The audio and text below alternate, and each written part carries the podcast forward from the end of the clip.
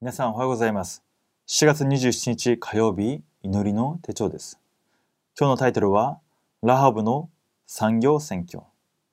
聖書の箇所は、吉明2章1節から14節です。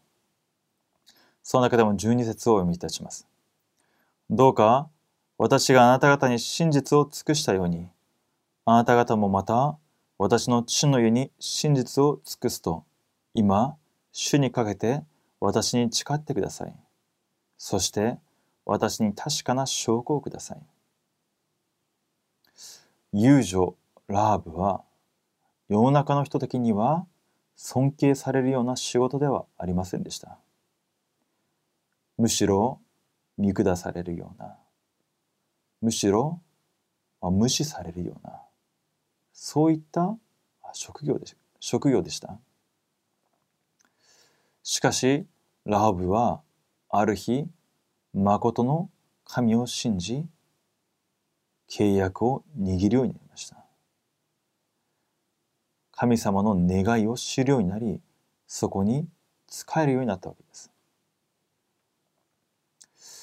聖書を見ると、神様の目は、その時代の権力者、王、そこに、そこにあるわけではないです。創世記を見ると何もなかったヨセフが長い文章を神様は聖書で記録されています。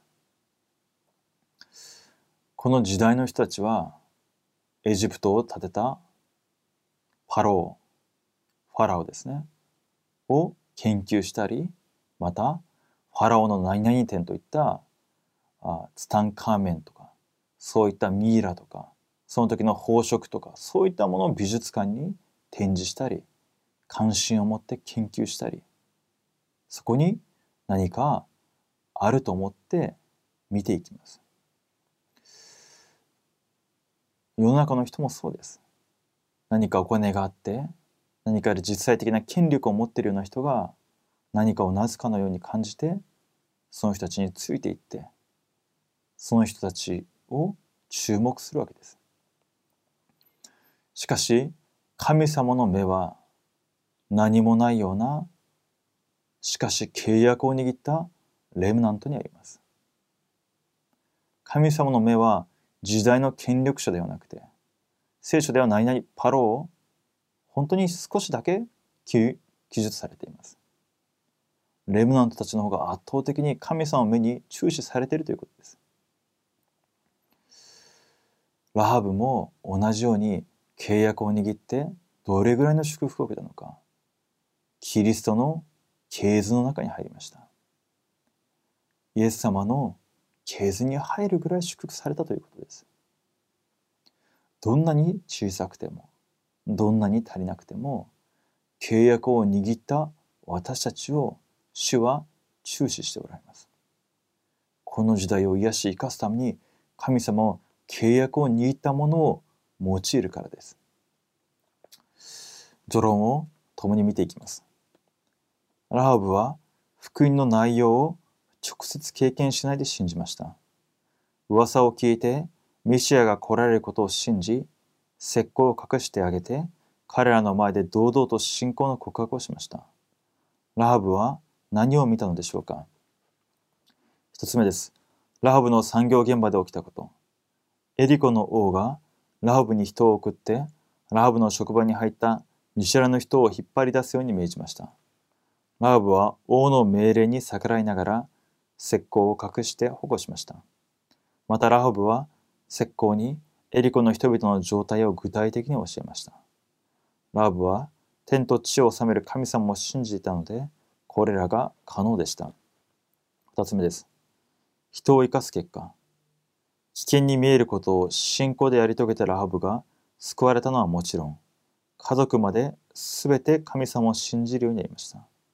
また、ラハブと家族はイスラエルのために約束されたカナンに一緒に入るだけでなく、後日、イエス様が生まれる家系の系図に名を載せました。